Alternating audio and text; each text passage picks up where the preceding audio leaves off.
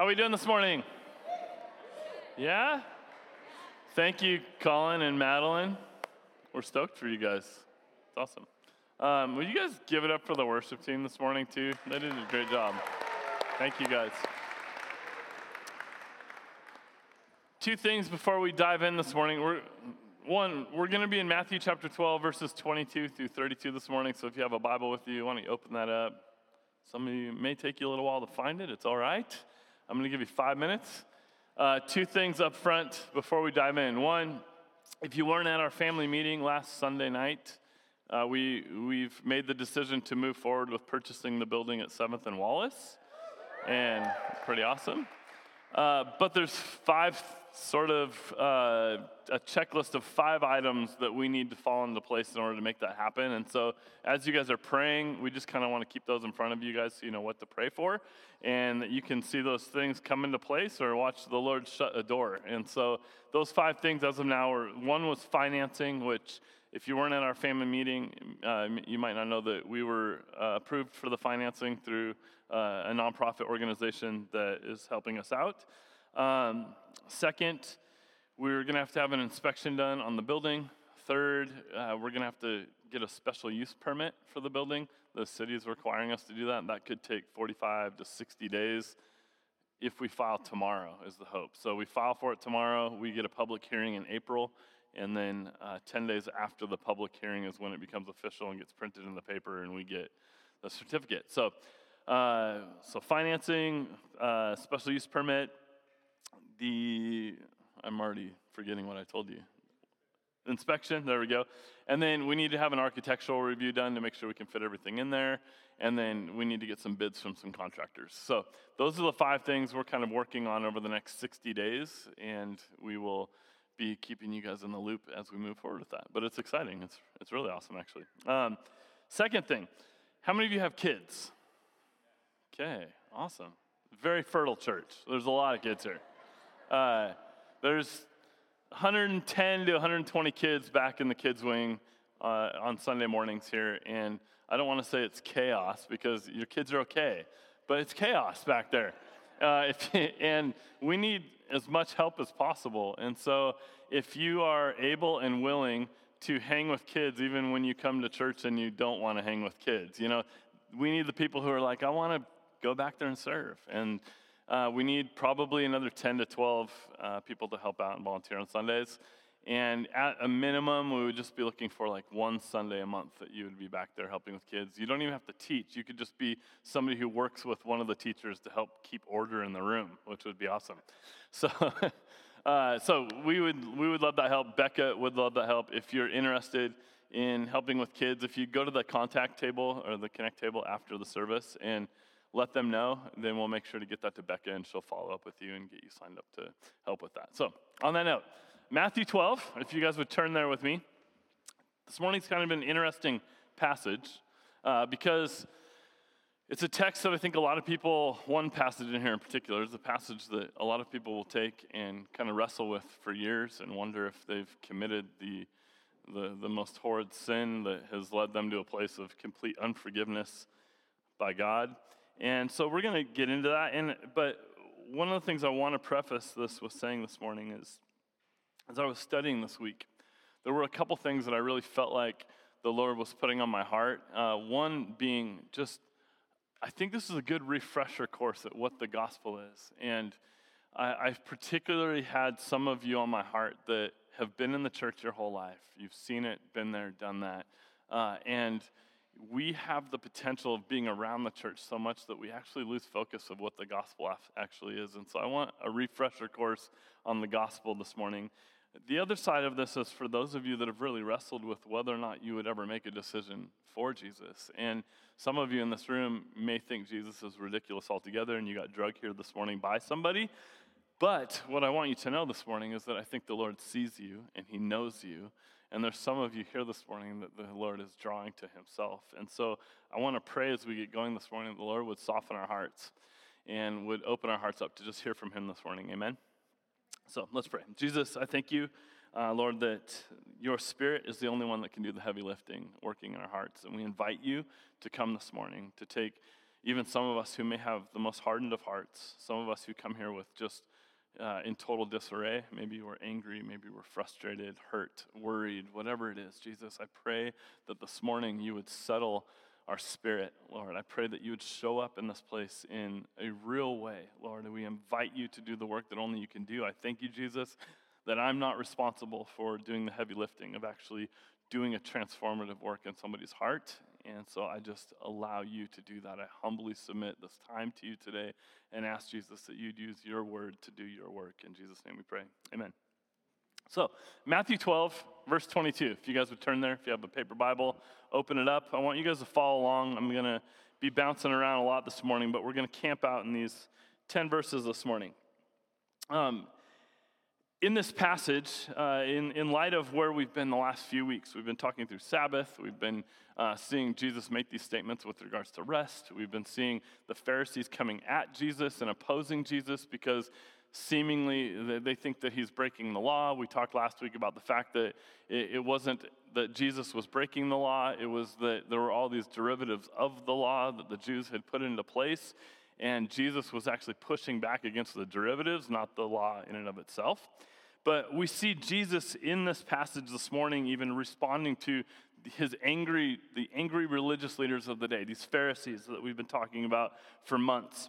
And now they're beginning to attack Jesus specifically in the area of these miracles that Jesus is going to be doing. And they're, they're attacking the good works that Jesus is doing. But previously, we saw that Jesus, knowing that the Pharisees wanted to destroy him, we talked about this last week, Jesus doesn't respond in a way that's just like slapping them in the face or um, giving it right back to them. Jesus actually responds quite compassionately. He doesn't respond harshly, but he goes on even after this moment and he begins to heal. He begins to help people and serve those that are in need. And the religious leaders have been questioning Jesus' teachings of the law, of the Old Testament, these rules and these regulations. And so now, this passage we're in today, we're going to see that, that they start to criticize Jesus specifically, not just with the law, but now with regards to healing, like the deeds, the things Jesus is doing, his service to others. And so you'll recognize pretty difficultly that the end of this is kind of a difficult text. And so we're going to read it and then reread it and take some time to unpack this this morning, but I'm going to start at Matthew 12, verse 22. Are you guys with me? All right. Then a demon oppressed man who was blind and mute was brought to him, and he healed him, so that the man spoke and he saw. And all these people were amazed. And Jesus said, and he said, uh, sorry, and all the people were amazed and said, Can this be the son of David?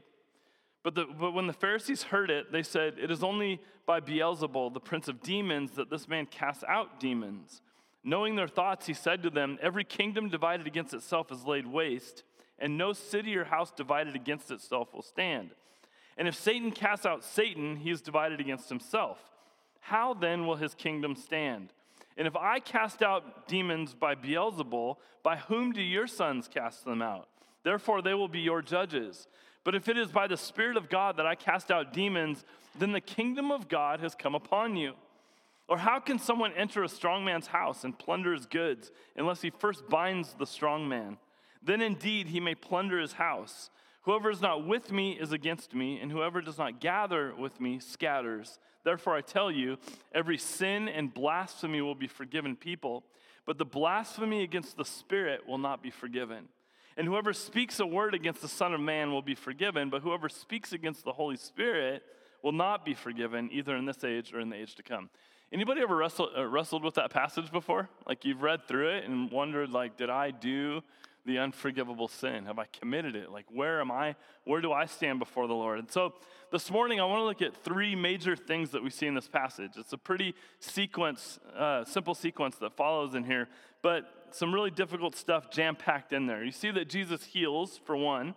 Um, two, you see the, the opposition criticizing Jesus. And then three, you see Jesus' response. And that's essentially what's happening. So as you look through verses 22 to 24, I want, to, I want you to see this pattern in these verses, particularly of like amazement and criticism that's all happening in this one text. Like after these religious leaders sort of challenged Jesus' beliefs with regards to the Sabbath, uh, earlier in chapter 12, um, now they begin to challenge Jesus' deeds directly. So first they challenge his beliefs, now his deeds. He goes on healing, he goes on helping them, he goes on spending time with these broken people in broken places. And then these religious leaders, these Pharisees, they kind of just camp out nearby, sort of waiting to watch and see what Jesus is going to do, to sort of observe and see if they can catch Jesus in the act, doing something that they can pin against him. And so, as you might imagine, the people around Jesus that are not the religious leaders the ones that aren't standing around trying to pin him for something are actually standing around in amazement and totally perplexed by what's taking place through the life of Jesus. I mean, imagine uh, the, this guy's going around, he's healing the sick, he's restoring sight to the blind, he's literally making the lame walk, he's casting demons out of people. Wouldn't this be an amazing sight to see? I mean, put yourself in their shoes to actually witness what's taking place. It says in verse 23 And all the people were amazed and said, Can this be the son of David? That's their response. And this phrase, son of David, may sound a little bit familiar to us because if you go back to the beginning of the book of Matthew, the Gospel of Matthew, back to chapter 1, verse 1, it starts with this phrase. It says, The book of the genealogy of Jesus Christ, the son of David, the son of Abraham. And so you look at this phrase, son of David, and some of us might look at it and be like, what's so significant about this one phrase? Why are the people responding to this one phrase in utter amazement and being perplexed by it? But this phrase is referring back to, again, chapter 1, verse 1, and then now we see it again in 1223. And it's basically the, the, this phrase, son of David, is like personifying the Messiah. It's calling out that Jesus is the Messiah or, or that he's, he's this chosen one. And really, that's what Christ is even translated as. Like for some of you that thought Christ was his last name and it's like Jesus Christ, uh, it's not his last name. His name was Jesus.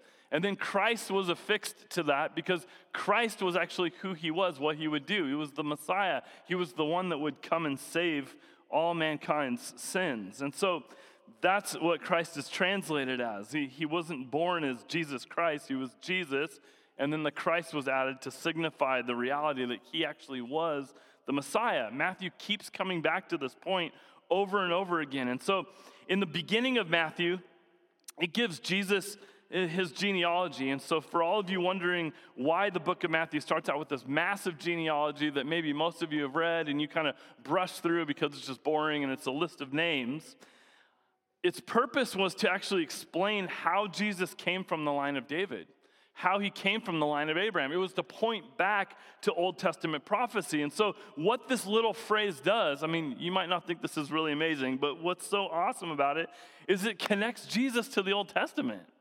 This is the connection. He's the Messiah. It doesn't take away from the Old Testament, what the Old Testament says. It actually adds credibility to the prophecies that were given in the Old Testament because this means that what the Old Testament promised was actually coming to fruition in the person and in the ministry of Jesus Christ.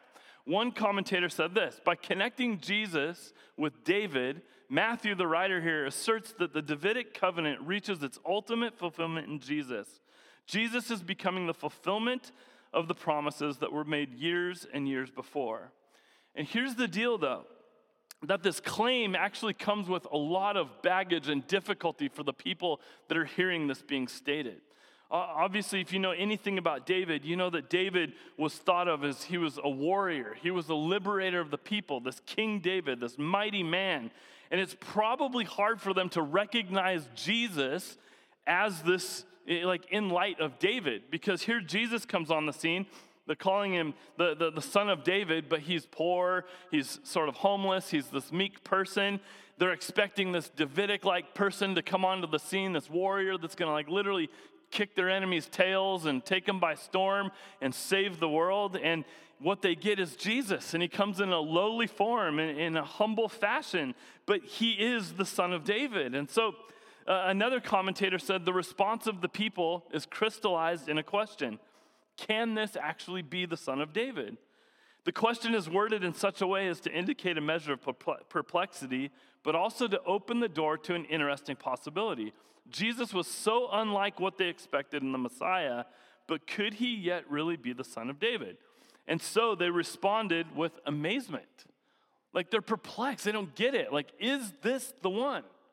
Is this the one we've been? Because the things he's doing would seem as though this is him, but there's things about him that don't line up with who we thought were actually coming. But the Greek word there for this word amazement literally means to become astonished to the, to the degree is to nearly lose your mental composure. And so the, the people can't comprehend what they're seeing with their own eyes. I mean, he's healing people, he's speaking about the law. They know the law, they, they've heard about this God, they've heard about this awaited one, this Messiah that was coming. They've heard about the son of Abraham and the son of David, and, and they're so perplexed. It was like a bunch for them to take in. So they're amazed, they're literally astonished. And then these Pharisees begin to chime in. And we see the Pharisees, these religious leaders' criticism in verse 24. It says, But when the Pharisees heard it, what'd they say? They said, It's only by Beelzebul, the prince of demons, that this man casts out demons. This, this name Beelzebul is actually, he was a, um, a, a, god, uh, a Philistine god, that uh, when it's used in the New Testament, this name actually refers to Satan. And basically, when the Pharisees say this, that it's only by Satan, it's only by Beelzebul, the prince of demons, that this man casts out demons, it's like shots fired at the Holy Spirit. Because it's not the Spirit of God that's actually doing this. They're accusing, saying in front of the people that are amazed and astonished at what Jesus is doing, hey, uh, you know, basically don't listen to him because he's casting out demons by the prince of demons himself. It's Satan that's doing this work through this man. They're discrediting the work of Jesus. And so these religious leaders are really quick to jump in and to accuse Jesus of doing good works and miracles with a power that only comes from demons. And so now, obviously, they're saying this because they continue to try to undermine the ministry of Jesus. But it's this strange claim, right? To, to, to accuse the Son of God of being demonic. And so we have to recognize this strange and serious situation that these people find themselves in. But I also think that it's interesting to recognize how this pattern actually plays out in life and in Scripture. Because God acts, God moves, He moves in the world. And immediately when God acts and God moves somewhere, the objective of Satan is to come in and to bring doubt and to bring disbelief in God's goodness and in God's sovereignty. That's what Satan does. It's always the pattern in Scripture. If you go all the way back to Genesis, the first thing that the, the serpent says to Eve is what? Did God actually say that? Instilling doubt, instilling disbelief. Did God actually say that? That's Satan's first words. And Satan is always questioning, always causing doubt and disbelief. And then the serpent goes on to question God's intentions for Adam and Eve. And he says, God knows when you partake of the fruit, you will be just like him. You will be like God yourself. Like, how deceptive. And it's so important for us to recognize this that God does act, that God does move in the world today, that God has spoken through His Word, through Scripture, through, through the Bible. And then when He speaks, when He moves, when God acts, it demands a response. Like we we have we all have to respond to the words that God has actually spoken. Like your life is giving some sort of a response today. Just like the serpent responds in Genesis Genesis 3, just like the Pharisees respond in Matthew 12. My question for you this morning is what is your response to hearing the truth? Let's see what Jesus' response is. He goes on, verses 25 to 32. It says, Knowing their thoughts, knowing their thoughts, he says to them, Every kingdom divided against itself is laid waste, and no city or house divided against itself will stand. And if Satan casts out Satan, he is divided against himself. How then will his kingdom stand? And if I cast out demons by Beelzebul, by whom do your sons cast them out? Therefore, they will be your judges. But if it is by the Spirit of God that I cast out demons, then the kingdom of God has come upon you. Or how can someone enter a strong man's house and plunder his goods unless he first binds the strong man? Then indeed he may plunder his house.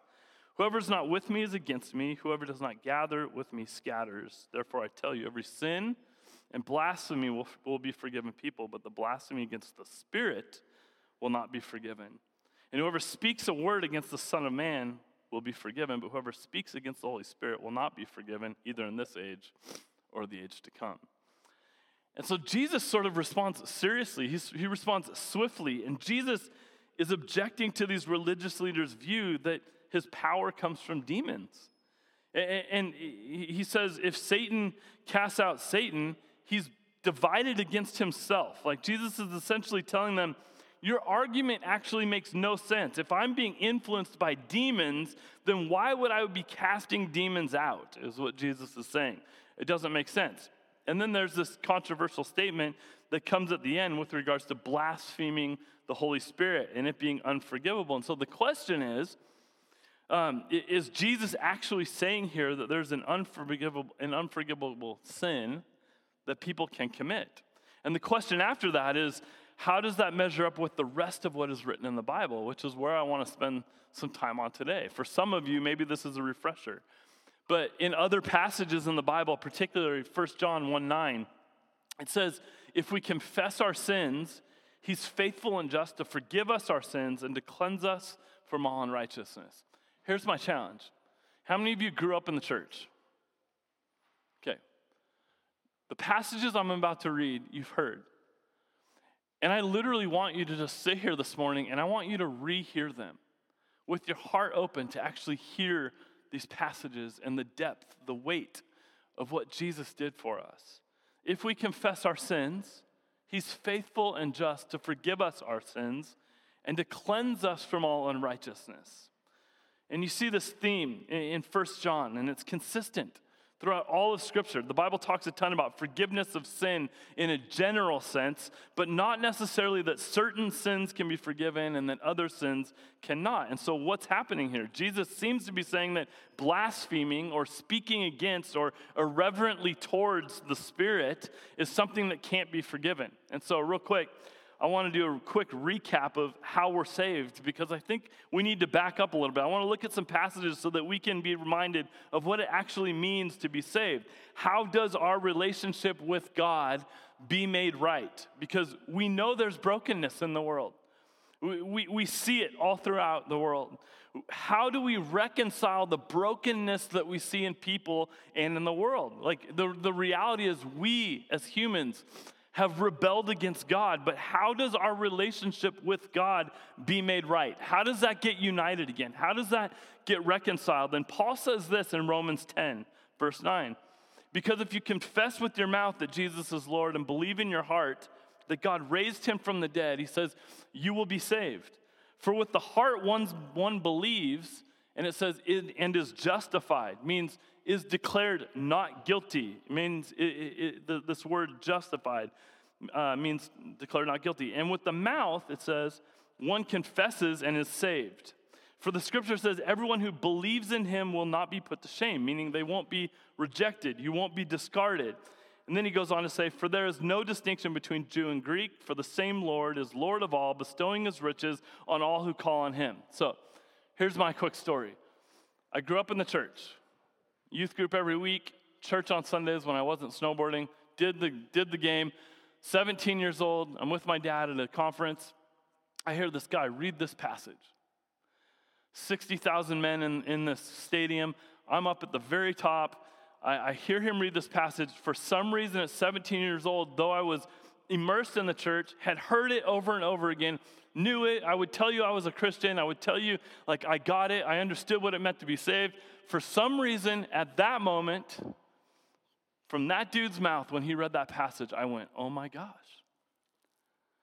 Like, I actually understand what this means. Like, there was a chasm between me and the Lord. God sent his son to break that chasm down, to reconcile me with him.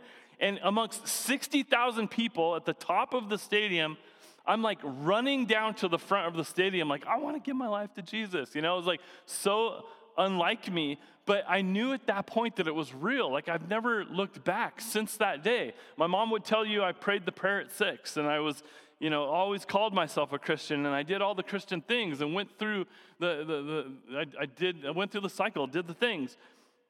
But at that point, at 17 years old, I'm, I'm reading this, I'm hearing this, and I'm like, I, I actually want to be saved. I recognized the chasm. I recognized that, that, that within me, like I was born with a hatred towards God, and that needed to be fixed.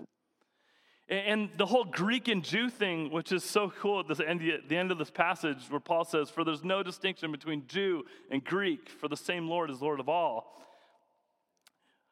This whole Greek and Jew thing means that God isn't just for some people, God isn't just for some races. God isn't just for people that know the Jewish law and grew up in tradition and can recite the stuff, but that everybody can come to know God. And so that's what Paul says in Romans 10. Basically, what Paul's saying, we believe in Jesus. We believe that he's God. We want to turn from our ways. We want to submit our lives to Christ, the Messiah. And what that equates to, or what that equals to, is salvation, unity with God. Like our relationship with God becomes reconciled. And so, what role, this is my question that I'm getting at, what role does the Holy Spirit play in that process? Is it just you raising your hand to say, I want to get saved? Is it just you acknowledging your need for Jesus? Is that, is that it? Because this is what Jesus is getting at when he talks about blaspheming the Spirit. You look in Titus chapter 3, verse 5, it says, He saved us not because of works done by us in righteousness, basically saying, not because you've earned it in some way, but according to his own mercy, by the washing of regeneration, which is a big theological word that means salvation, to be unified with God. And he ends with this and renewal of the Holy Spirit.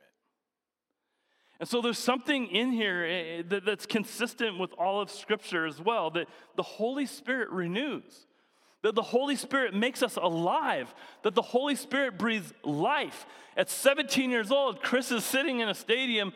Something happens when the word is spoken, and it's like the Spirit upon me saying, I believe and I want to trust my life in Jesus' hands. The Spirit breathes life into Chris, and at that moment, I'm like, I'm a new creation. Like, I never got it before. I got it, it clicked. Paul says in, in, 1 Corinthians 1.18, for the word of the cross is folly to those who are perishing, but to us who are being saved, it's the power of God. We once loved ourselves, but because of the Spirit, the work of the Spirit in us, now we get to love God. And do you see what's happening? Like once we thought it was ridiculous to serve God, to know God. Now we think it's great. What happened? The Spirit actually made the truth of God alive in us. We once called Jesus foolish because of the Holy Spirit's work. And now we all of a sudden see God as beautiful. He renews us. So, what this means is that apart from the Holy Spirit working in your heart, you cannot see the good news of God. The Spirit is the one who does that work. And the Bible says that we're in a desperate situation, that we need God's intervention, and that we cannot, absolutely cannot fix ourselves, that we are in need of the mercy of God, as Paul says, because we've willingly chose to rebel against God, which leads to pain, it leads to suffering, it leads to loss. And because of this, Jesus actually worked to make us right before God. And it's the Spirit that awakens that beauty of the gospel, the good news that we talk about in us. So, wrapping all that up, what does Jesus mean when Jesus says in verse 31 every sin and blasphemy will be forgiven people, but the blasphemy against the Holy Spirit cannot be forgiven? What is Jesus saying? Remember the context of the passage. Jesus heals a demon possessed man. He's blind, he's deaf. What happens first? The Pharisees accuse Jesus of being filled with the power that comes from demons. And then Jesus responds. So, what are the Pharisees really doing here? When, when you read through the Gospel of Luke, it's really, I challenge you guys, go home this week, read this story through the Gospel of, of Luke, and see how often Luke mentions some amazing things. He always refers to what Jesus is doing as through the empowerment of the Spirit. Like, go through Luke and write down every time Luke says, empowered by the Spirit, Jesus, da, da, da, da, da. Like, it's over and over and over again, this reference to being empowered by the Spirit to do the work that He's doing. What does that mean for you and I? That apart from being empowered by the Spirit, what is the stuff that we're doing? Paul says our righteousness is filthy rags. So, what are we doing? Because the, the reality for me is that I don't want to play games. Anybody here want to play games? Like, I don't, I don't want to play church. I don't want to play Christian. I think I did that for 17 years of my life. I think it produced no fruit. I think at 17, when the Holy Spirit breathed life into me, I was like, oh, dang. This is something real and not something I'm just playing with. This is something legitimate with substance and not just something I act like. And we all know that Jesus, empowered by the Spirit, was fully God, that he was fully man. And, and while Jesus is doing his ministry here on this earth, the Spirit of God is literally empowering Jesus to do his ministry. And this might not seem cool to you, but like mind blowing to me that the same Spirit that is moving in Jesus to lead him to do these things is the same Spirit that he imparts into us. That's just craziness. So, to kind of wrap all this up so that we can respond, these religious leaders are calling the Spirit of God's work as demonic. And so essentially, Jesus is making this point. He's saying, when you call evil good, and when you call good evil, there's no way that you can be forgiven. When you believe that light is darkness and you believe that darkness is light, there's no way to be forgiven. When you call the Holy Spirit, the one who actually empowers us, the one who makes us see, the one who brings the new life, and when you call the Holy Spirit demonic, there's no way to be forgiven. You're separated from God. And so, what point can we take from this? And the application that I want us to consider is to ask ourselves this question What do you call good in your life? What do you call good? What do you call evil? What do you believe? What do you call as being good? Because sometimes, unfortunately, the people who grow up around church are the farthest from the gospel because there's so much that we just assume there's so much that we just ignore about God because we've heard it and seen it and thought we've experienced it, and we just become jaded people. And see, Jesus says something else that's really interesting in verse 30. He says, What? Whoever is not with me is what? Against me. Whoever does not gather with me does what? Scatters. Another theme throughout Scripture. Like when we're in sin, we isolate from God, we scatter, we run from Him. We, we become radically individ, individualistic. It becomes all about us. And so, what does it look like then to gather near to Jesus, to draw closer to Him rather than to, than to scatter from Him? And, John is quite clear about what it means to gather near to God. He says in 1 John 4 1 through 3, Beloved, do not believe every spirit but test the spirits to see whether they are from God. For many false prophets have gone out into the world. Listen to that. By this you know the Spirit of God. Every spirit that confesses that Jesus Christ has come in the flesh is from God. And every spirit that does not confess Jesus is not from God. This is the spirit of the Antichrist, which you heard was coming and now is in the world already. So you will know if somebody is true by this simple reality what do they believe about Jesus? And if you were asked that question today, what would you say? What do you believe about him? Because a hundred years ago, philosophers thought that religion was going to die. And it didn't happen. And actually, we live in a day and age right now in this world that is way more spiritual than we even understand. They say in the last three years, the world has become progressively more spiritual. When I say spiritual, I don't mean Christian. I mean, they become spiritual. And the issue really isn't our spirituality. The issue is what do we think about Jesus? That, that's the question. So here's what Jesus is saying No sin is unforgivable, but we have to pray that our hearts, please hear me this morning, that your hearts do not become hardened like the religious leaders who called the Holy Spirit demonic. Guard your hearts from that. You think the enemy's not working hard to convince you of doubt and disbelief and lead you to a place where you would basically deny Christ.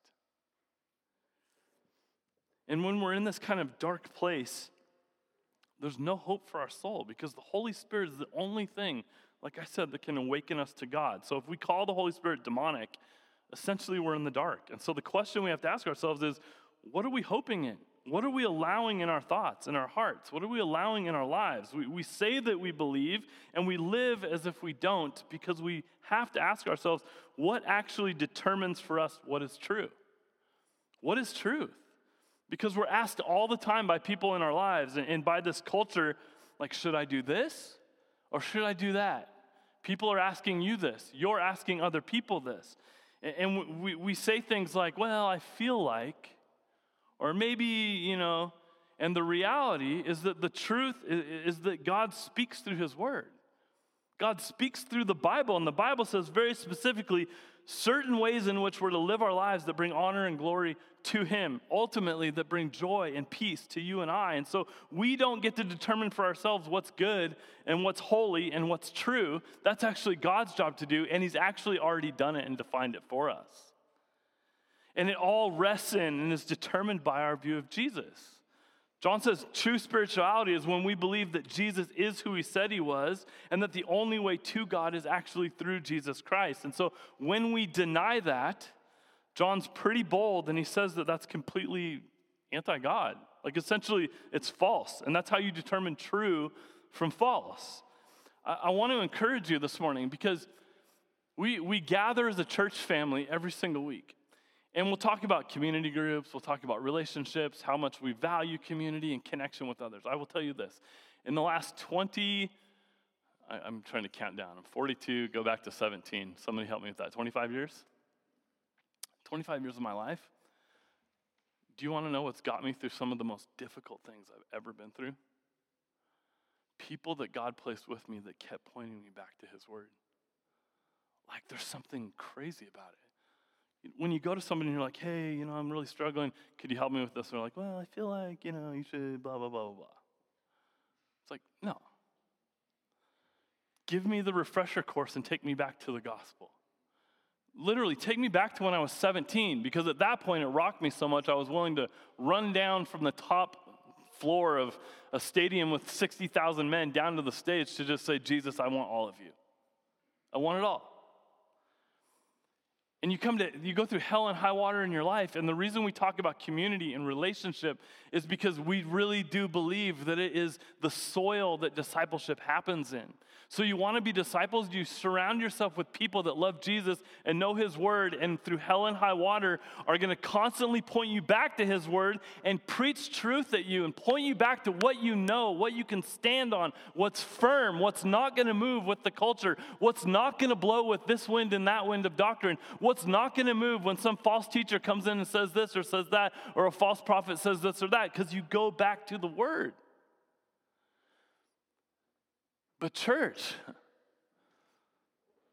why do we find ourselves like vacillating, moving around, looking for self help from this person or that thing or this book or that movie or this documentary? That, like, wherever I can go to get help, I'm going to get it. And I'm not saying no books and no movies are helpful, but I'm saying when our theological framework has been defined by books and movies and not by the Word of God itself, we have an issue we wonder why the church has been impacted so strongly in the last year through a little thing like COVID. Like, honestly, I know that's a big thing, but there's bigger things coming.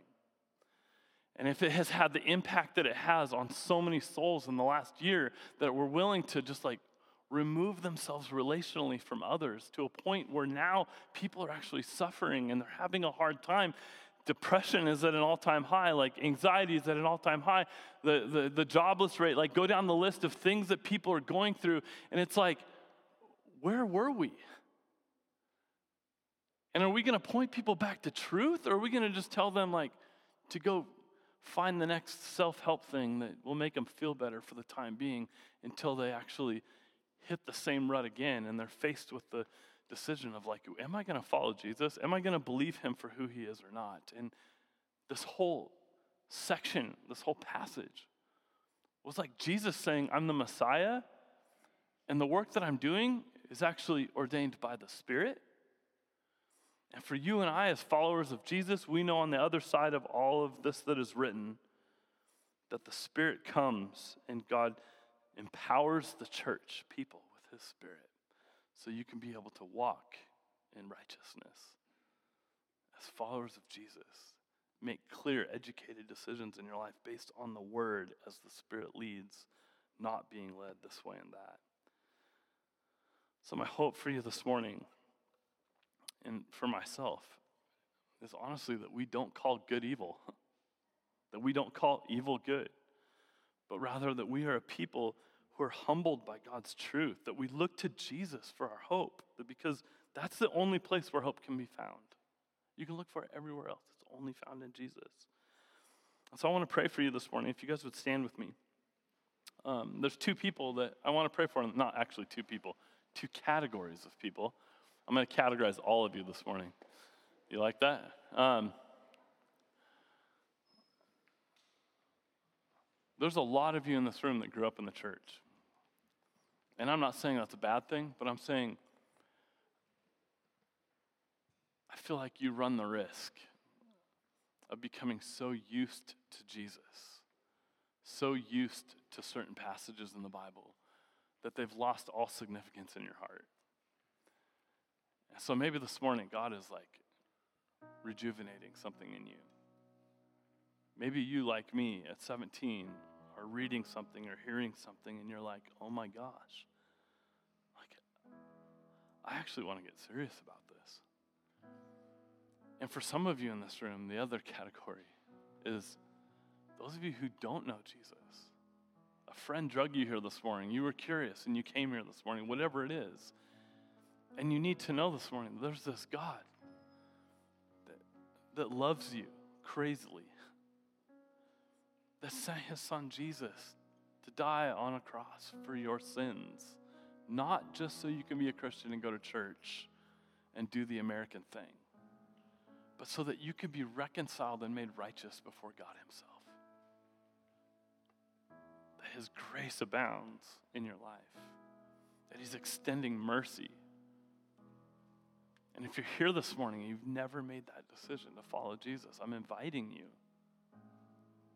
Just like that passage says, if you confess with your mouth and believe in your heart, you'll be saved. I really do believe it's that easy. And you know what's going on in your heart this morning.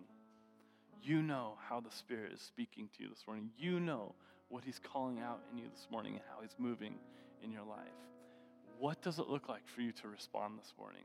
Because God's Word demands a response, you guys. Like we talk about this in sermon group all the time. If, if I just come up here and just read the Bible, step off stage, and then you guys go on with your merry way, and nothing ever moved us, there was no response to His Word then what are we playing this game for?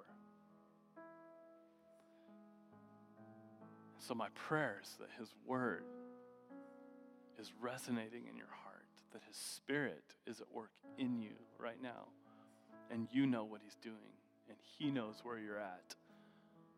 Let's humbly present our lives to Him and surrender. Would you pray with me? Why don't you bow your heads?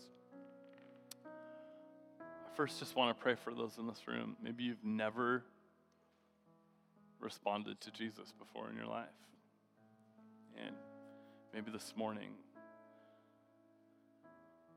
you know you need it, and for the first time in your life, you're just like, I can't deny it. Like, I, I think I need to take this step and actually surrender my life to the Lord.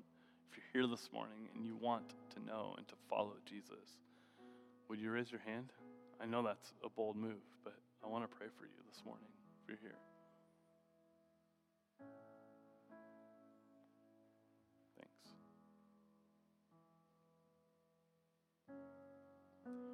The other group of you, and you can be radically honest. Been around the church, you've heard it, done that dance, and you just find yourself at a place of just complacency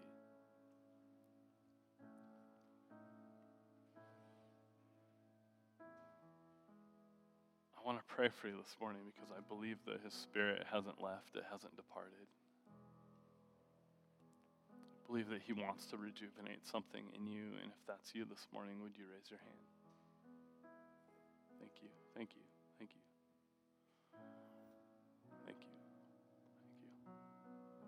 Let's pray. Jesus, I thank you so much for the boldness of the people that raised their hands this morning, and I know there's probably others who um, have their hearts lifted to you this morning. And I pray, Jesus, in your name, that you'd meet them in this place as they call upon you. Would you save them, Lord? Would you come in and would you do a transformative work that only you can do in them as they call upon Jesus as their Lord and Savior, their Messiah, the only one that can save them. And I pray for those, Lord, who grew up in and around the church that maybe just feel complacent, maybe they just kind of feel a little blah, God, maybe the impact of the last year or certain circumstances in their life as of late has just led their heart to feeling battered and bruised and tired and not sure what they believe and why they believe it. And I pray this morning, Jesus, that you would intercede, that your spirit would come in a mighty way, like a rushing wind. Would you blow through this place and would you impact, transform, change the hearts and the lives of your people? We are yours, Jesus. This is your church. And so I just surrender it all to you, Jesus, my own heart, and say, Jesus, have your way with us. Do what you need to do, Jesus. Would your kingdom come and your will be done? Would your spirit move on this earth like no other time before? I pray that we would leave here with these stories of, wow, God's moving so much that we literally stand in amazement as we're watching what God is doing in people's lives. I want to be a part of that, Jesus, and I ask you to just pour your spirit out and do the work that you need to do. And for us to be a people that would not get in the way, that would not build walls, that would not prevent you from moving, but would be a people that humbly surrender ourselves to you and say, Jesus, have your way with us. Lord, we love you. I thank you for this day that you've granted us, for the air in our lungs, these eyes to see, these ears to hear, these hands, these feet. God, you have truly and richly blessed us. And I pray we leave here today with just a sense of gratitude for the work that you've done in us, through us, for us, God. And I pray that you continue to move radically through your church. In Jesus' name, amen.